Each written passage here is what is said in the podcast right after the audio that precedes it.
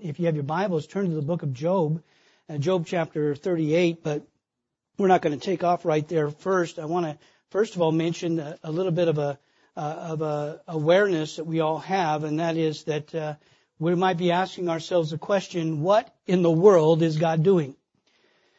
What in the world is God doing with everything that's happening, all the atrocities, all the crime, all the absurdities, all the political problems? Does God still even want to be involved in this world? And is He involved in this world?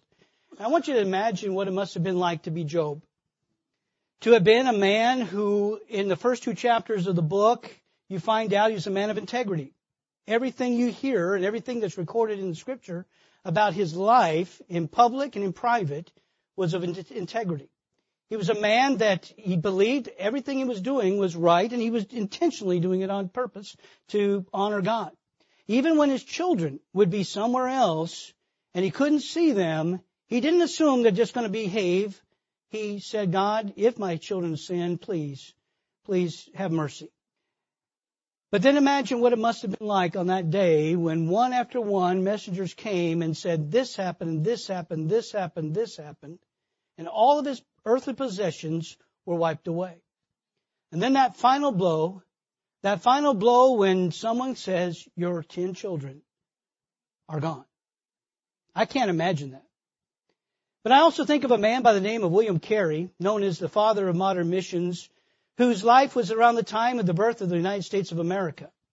He lived in England and he was a young man who loved God and was called into the ministry. His family were cobblers. He was a shoe repairman and when his dad passed away, he carried on the business, but he was so poor there that he couldn't take care of even the health of his firstborn child who died because of disease that he couldn't get medicine for.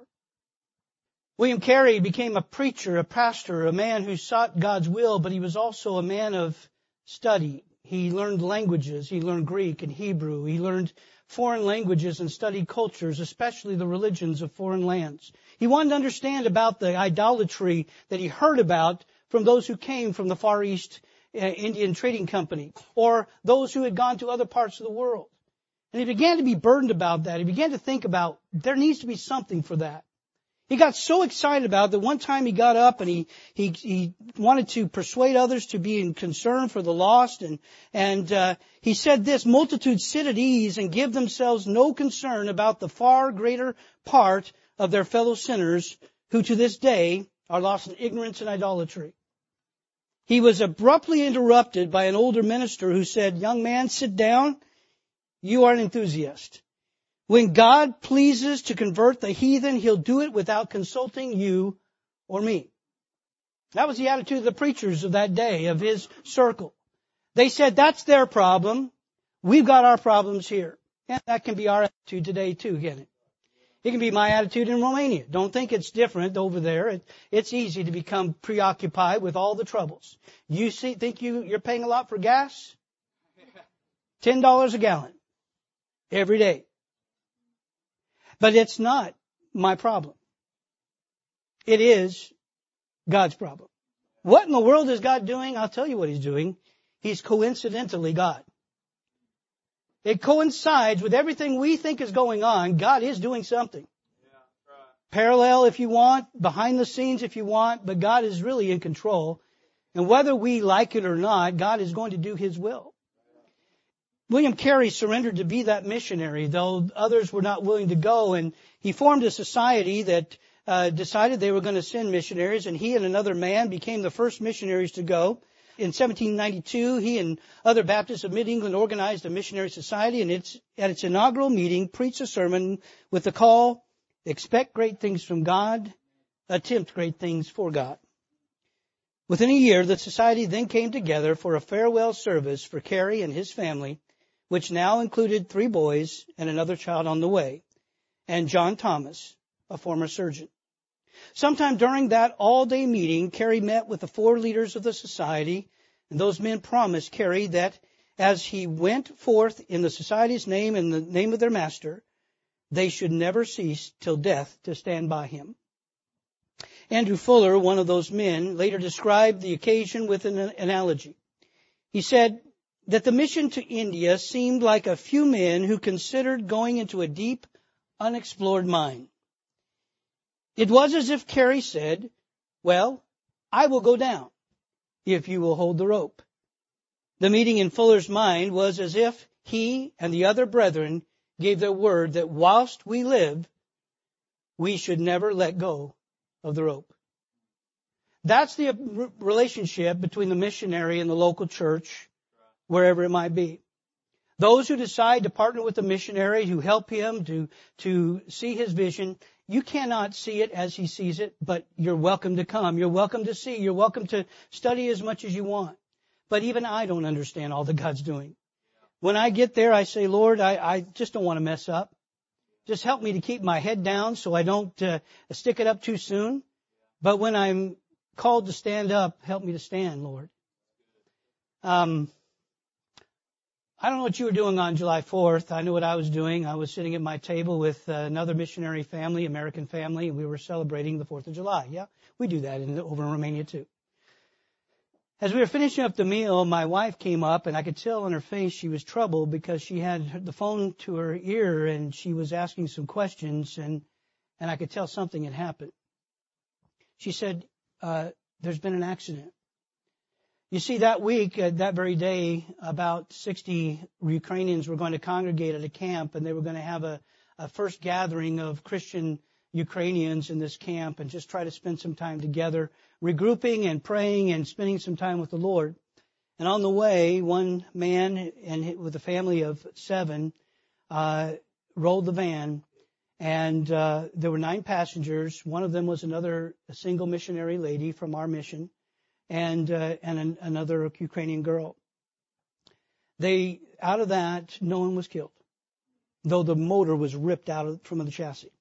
So severe was that when they struck something, it just ripped the motor out from a, Volkswagen van. When I got the uh, got on the phone and then talked throughout the night, they were transporting a little infant child and a girl of nine years old, a teenage girl of 17. This missionary young lady is 40, and and uh, the mother of the two little girls were being transported to different hospitals in two different cities. And I didn't know what God was doing, and I'm thinking, why would that happen on such a time as this? People who suffered so much, or people who are running, who ran for their lives, but now are just trying to figure out what God wants them to do. For the last month, I've seen God do miraculous things. A little girl come back and be good health. The baby just was just operated last week uh, for a, a, hemorrhage in her head but when doing that, they discovered a birth defect that had they not discovered it, she would have had even more severe problems later on. So you say, well, that's just coincidence. No, that's God. You say, why would God do something like that, put people through such misery, such turmoil, just to reveal something like that? Because He's God. Imagine again being Job. Imagine being in that situation where you don't have any other expectation from God but to, to appreciate the fact that you're living for Him, that you love Him, that you're doing everything possible to honor Him. And then all this tragedy happens in your life. His own wife says, curse God and die. But Job said, no, I will not be a fool. He did not curse God, but he questioned God. He questioned God mostly because of some good friends. How many of you got some good friends like that? Soon as something's wrong, soon as one of your kids are sick, soon as something happens in your job, well, what you, what you got wrong in your life, brother? They're just looking for all the excuses why you're suffering because it has to be something that you did that deserve it. And Job was asking those kind of questions. And throughout the book of Job, as his friends were asking him, he finally gets to the point and says, you guys should help me a bit. You just poured salt in the wound and now I feel now is totally empty. I don't know what God's doing. I'm just empty. In Job chapter 38, though, we come to a place where God now answers Job. Where God has watched and God has known all these things all along. And by the way, that was a satanic uh, onslaught upon Job. He didn't plan for it. He didn't pray for it. He didn't ask for it. Satan was out to destroy him, and Satan's out to destroy your pastor. Satan's out to destroy the other missionaries you know. Satan's out to destroy you, and he will do everything he can, and he has no problem playing dirty. Very dirty. He will use your kids if you can. He will use your wife or your husband if he can. He will do everything in his power to get you to curse God and die.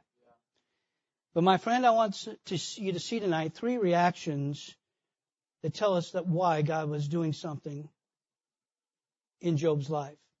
I want you to see first of all in uh, Job chapter uh, number 38. I told you to turn there and I need to get over there myself. in Job chapter 38, says, Then the Lord answered Job out of the whirlwind. He speaks out of the whirlwind to Elijah and others. Who is this that darkeneth counsel by the words without knowledge? Gird up now thy loins like a man, for I will demand of thee, and answer thou me. As God begins to speak to Job, he said, Job, I have a question for you. Who do you think you are? Do you even know what you're talking about? I know these guys don't know what they're talking about. But you know what you're talking about. Be a man, Job.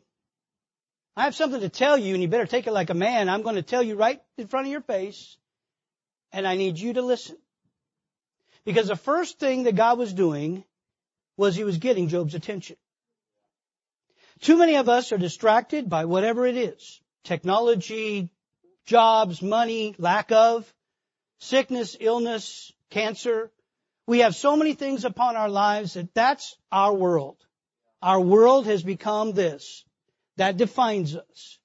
And Job was being defined by tragedy, loss, and even health problems. And God said, listen up, Job. Stand up like a man. Yeah, you're suffering, but I have a purpose. I want to have your attention. And I counted them in this chapter and the next. There are 55 questions that God asks Job. 55 questions he asked Job about creation. Where were you when I did this? About some of the creatures he made. Who gave the wings, the beautiful wings to the peacock? He's asking detailed things that Job could very well observe, and I'm sure Job in his good days, before all the tragedy, saw them. I'm sure he saw the sunrises, the sunsets, the, the, the birth of, of cattle, the things that made life important and special, the growing of flowers and plants in the spring. He saw it all. And he says, Job, where were you when I did all that? Where were you when I planned all that? Did you have anything to do with it? And we know that God was trying to get Job's attention because look at chapter 40 at how when it says in verse number one, moreover the Lord answered Job and said, shall he that contendeth with, with the Almighty instruct him? He that reproveth God, let him answer it. And so Job gives him an answer. And here's Job's first response. Then Job answered the Lord and said, Behold, I am vile. What shall I answer thee? I will lay mine hand upon my mouth. Once have I spoken, but I will not answer, yea, twice, but I will proceed no further. When God says, go ahead, Job, tell me your answer, Job says, you got my full attention, Lord. I have nothing more to say. I have nothing I need to put out in front of you. I believe you are doing something to get my attention. What's God doing in your life to get your attention? What have you going, gone through since 2020? Let's say, has the world changed since 2020? We came on a short furlough for my daughter's wedding. Uh, uh, was that 10? Yeah, it was in. No, that was last week. I can't remember things anymore. They all run together. But we were on a, a trip. No, it was for my dad who had cancer at that time. And we had gone back there and in 2019 and we came back after the first uh, of the year in 2020. As soon as we got back, the Lord gave us a, a 14 year old boy, a foster son, to come live for us. And two weeks after that, the world shut down and we were locked in our houses with him. he, he was, uh, he was looking at us. We were looking at him and we didn't know what we were going to do. But the world has changed. Thinking has changed. People don't want to work anymore. People don't want to be around people anymore. We have young people in our church that move to another city just so they can work as telemarketers for U.S. companies who can do it through Romania, and they basically stay home in their pajamas and answer the phone and and give uh, give direction to people who are calling for advice. And I'm thinking, that's not where I was raised. that's not how I, was raised. I can't do that. But they love it. They, that's what they want. The world has changed. And things are so different in our world that we don't know what to do. We have COVID, we have elections go different ways that we, we want. We, uh, we see crime rising, we see invasions of nations and natural disasters and ominous threats of uh, foreign power in there. But God is still in control. Coincidentally, God's there. Coinciding with what is happening on this world, God is still there. Don't miss that. And Job was, his, Job's attention was piqued by what God gave him to see. And he said, once have I spoken, but I shall not answer. Yea, twice, but I will proceed no further. then God asked some more questions. He asked 25 more questions. This time it's not so much about creation, though it's referring to dinosaurs and Leviathan and Behemoth and others that I believe we're real dinosaurs. I believe, I believe Job saw dinosaurs. I believe they exist and they existed. But God didn't use them to awe him, but he used him to, them to ask this question. Job, do you believe I'm all powerful? Do you believe I'm as powerful as Behemoth, Behemoth or Leviathan? As he describes them, I think, wow, these are amazing creatures must have been fascinating. Science is trying to explain to our kids what they are. The Bible tells us right here. They did exist, and I have no doubt about that. But they did not exist millions and millions and millions of years ago. The flood took care of that. They were not able to survive. But listen to this. Why would God use that? What's God trying to do in Job's life by showing him these creatures that he had made and asking him questions about uh, his comparison to these creatures and how could Job even compare himself to these creatures. What was God doing? I believe God was gaining Job's surrender. He was gaining Job's surrender. First of all, was getting Job's attention. But that's not enough. God may get your attention but he does he, does he have your heart? God might get your attention. You might for a while say, God, I'll do what you asked me to do if, but he doesn't want your ifs. He wants your surrender. He wants you to say, God, not my will, but thine be done. As a teenage boy, I went on a mission trip to Mexico and I was already planning out my ministry in the future. I was going to go to Bible college. I was going to be a youth pastor, music director. I like to sing. I was just going to have fun in the ministry. I knew that was what God was calling me to do. But I was in the heart of Mexico in the, uh, near Michoacan and in the mountains near Tremendo, a little village. I went for a walk we were showing the film, I think it was Flame in the Glory in Spanish. That's a real interesting film to show in a in a, in a Catholic uh, community. But uh, it, the the little chapel, which is the only place in the village that had electricity, the little Catholic chapel was packed with all the villagers who came to see that film. So we couldn't be in there. We just went for a walk. A friend of mine and I, we walked about halfway to the next village. There was just one light there and one light there. That's all you could see. There on that path, we just decided we'd stop and we'd pray and say, God, do something in this meeting. And I know God put in my heart a call that I could not ignore. He said in my heart, he didn't say it in an audible voice, don't get scared, but he said, Tim, who are you to tell me what I'm going to do with you? You need to be willing to go wherever I want you to go. And from that day on, I just said, God, wherever. I began to investigate, I began to study, I began to pursue as I met my wife in Bible college and we began to pray about it. We thought it was going to be uh, maybe uh, uh, Mexico or Honduras, somewhere in the, in the Central America. Then we were moved a little bit toward the Philippines and then we heard some missionaries from Spain. It was all uh, Latin-based languages, but it just kept jumping all over the globe. And then we went on a trip in 1995 to Romania and I discovered in the middle of the Slavic uh, sea is an island of language called Romanian. And the people speak a language very Latin, Italian, French, Spanish, and we fell in love with that. Six years later, we were on the field as missionaries with our five kids. God was directing and guiding, but He had to start with a surrender.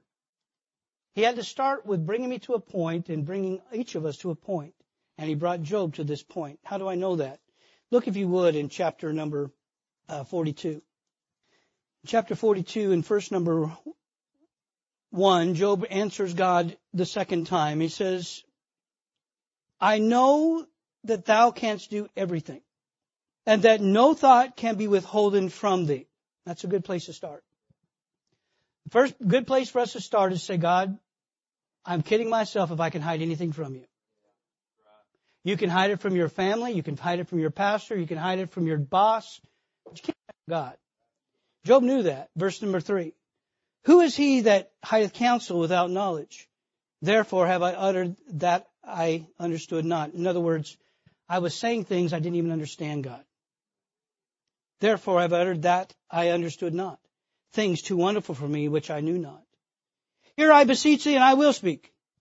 I will demand of thee and declare thou unto me. It sounds like he's getting his dander up. He's getting a little bold there with God, right? He say, no God, I want you to hear this. I want you to hear at the top of my voice. I'm not ashamed to say this right now, right here.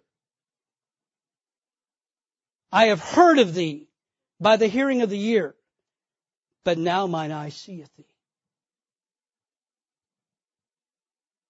See, Job had heard God. He'd seen his creation, but now he's seen God. He's seen the compassion of God, that though we went through all these trials, God was doing something. He knew that in all his fear and all his, his judgment of, of, of even of his friends, God was still doing something. And so he says, Wherefore, I abhor myself and repent in dust and ashes. I've been in those places where I say, God, why is this happening? Why is this going on? And I want to scratch for answers and figure out I did something there, didn't I? Or, or this person uh, lied, or this. There's all kinds of manipulations we try to do, but I just had to say, God, I don't know. I abhor myself. I don't have any idea, God. And I repent in dust and ashes. Job had a chance to answer God, and his answer was the right one. I surrender. We sing it, I surrender all, but we lie through our teeth. What was God doing? He was getting Job's attention. He was gaining Job's surrender. And here's the good part. Job didn't know all this when all this was happening. His friends are against him. His wife's against him. Everything is against him. And even God is against him, he feels. And all he can say is, I'm done. I'm at the end of me. And that's the best place to be. Because when you're dead to self, then Christ is able to live through you. When you're not trying to prove your name and your importance, then you don't have any problem if somebody else gets the praise. When you are saying, God, whatever you want to do with me is fine. If you want me to sit here in this two by two uh, uh, shed and just check tickets for the rest of my life. I'm going to check tickets and tell people about Jesus. If that's what God wants you to do, just do it. And praise Him for the opportunity, but let Him use you. Because that's not all He wants to do with you. I guarantee it. And I know it to be so because God's Word says this in verse number 10. And the Lord turned the captivity of Job when he prayed for his friends, God told Job he was going to pray for his friends, told his friends that Job was going to pray for his friends. All right? Also, the Lord gave Job twice as much as he had before, and he explains some of the details of that in the next few verses. But I, don't miss that. Job was the bad guy. his friends thought they were there to straighten him out. His friends came alongside him and said, Job, look, you've got to have sin in your life. This doesn't happen to good people. And Job said, no. As far as I know, my conscience is clear. I have done nothing to deserve this.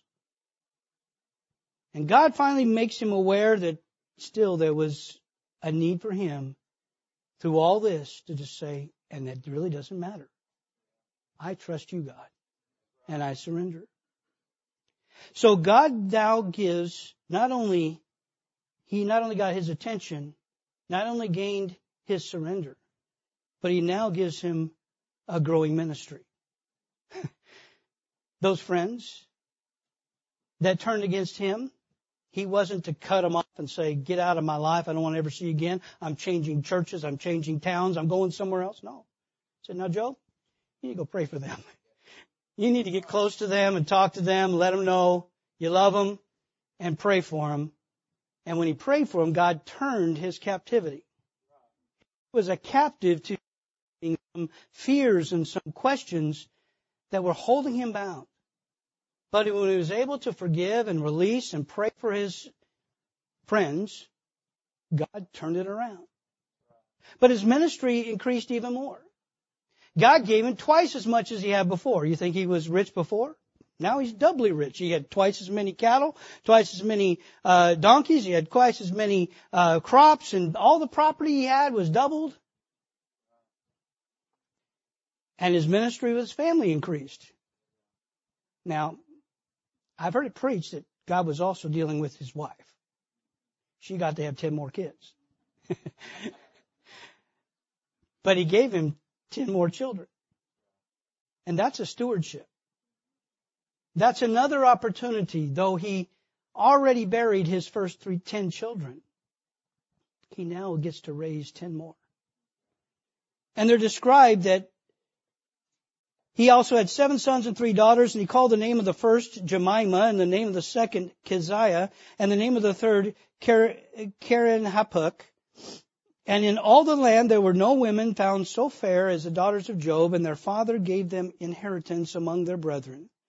And after this, Job an hundred and forty years, and saw his sons, here's the extended ministry even more, and his sons' sons, and his sons' sons' sons, and his sons' sons' sons' sons, four generations. So Job died, being old, and full of days. God is doing something.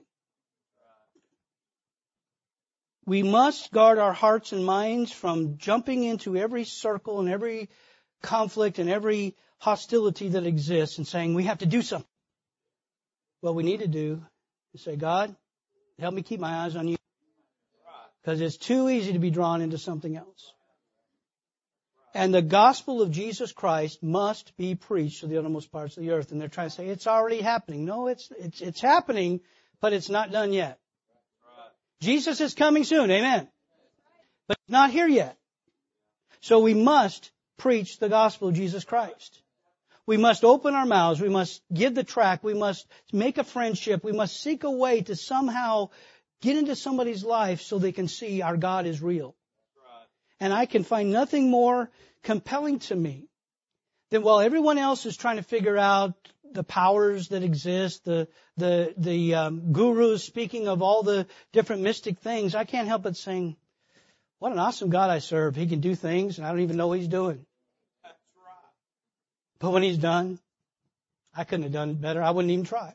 Yeah. And. God is doing something, coincidentally but God is. Turn to Romans chapter number 8.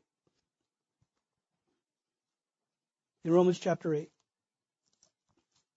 We like to quote Romans 8:28, all things work together for good, but you ever notice those verses that are before?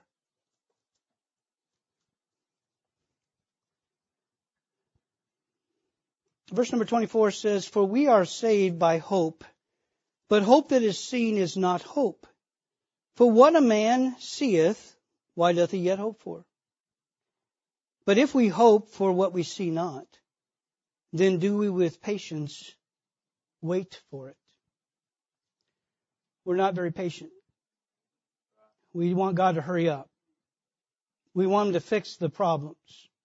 We want Him to change the leadership. We want Him to correct the weather. We want Him to move us somewhere warmer, or colder, whatever it might be.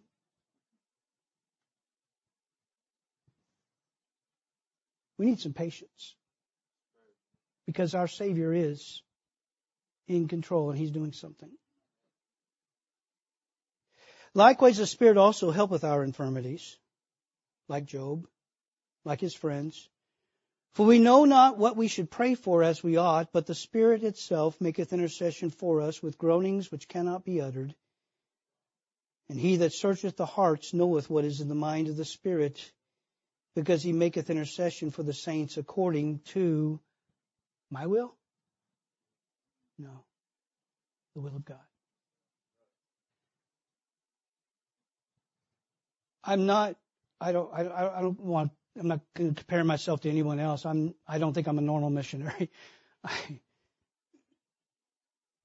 I don't have my plans for five years. But I saw God do in this 19 years we've been there. He gave us over probably valued about $600,000 of property paid for on a main boulevard of our city and bringing people to us that nobody else wants. But I believe it's because God is doing something. And the people that ask, "What? How did you do that?" I didn't. Actually, I have no idea. I had some sleepless nights when I tried to do it myself. We tried to figure it out.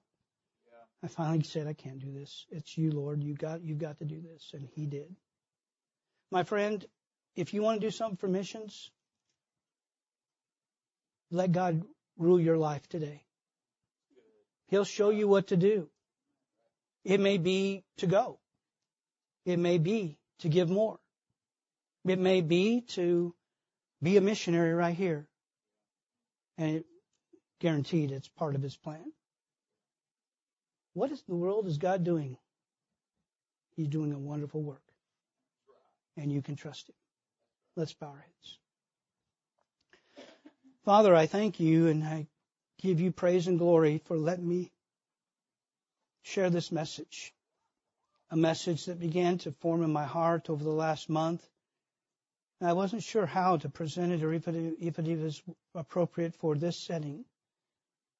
But I see that all the confusion of this world, all the loud noises, all the opinions and the corrections that are being made and the changes that are being made is man's effort to somehow make sense of something that's beyond their power to control. But you are in control. You have never lost control. And you are seeking the lost. You are changing this world so that they have one more chance to hear the gospel and you're allowing us to pray for them. You're allowing us to seek them. You're allowing us to invest our time, our money, our prayers so that they can hear the gospel. Father, thank you for this church that has a burden for missions. I pray, Lord, that they would lift up their eyes and look on the fields. They are white already unto harvest, and their job, as mine, is to pray the Lord of the harvest to send forth laborers into that harvest. But they also need to trust that you are doing something, even when all else seems to fail. Father, be glorified, I pray, and work in hearts. In Jesus' name, amen. Pastor.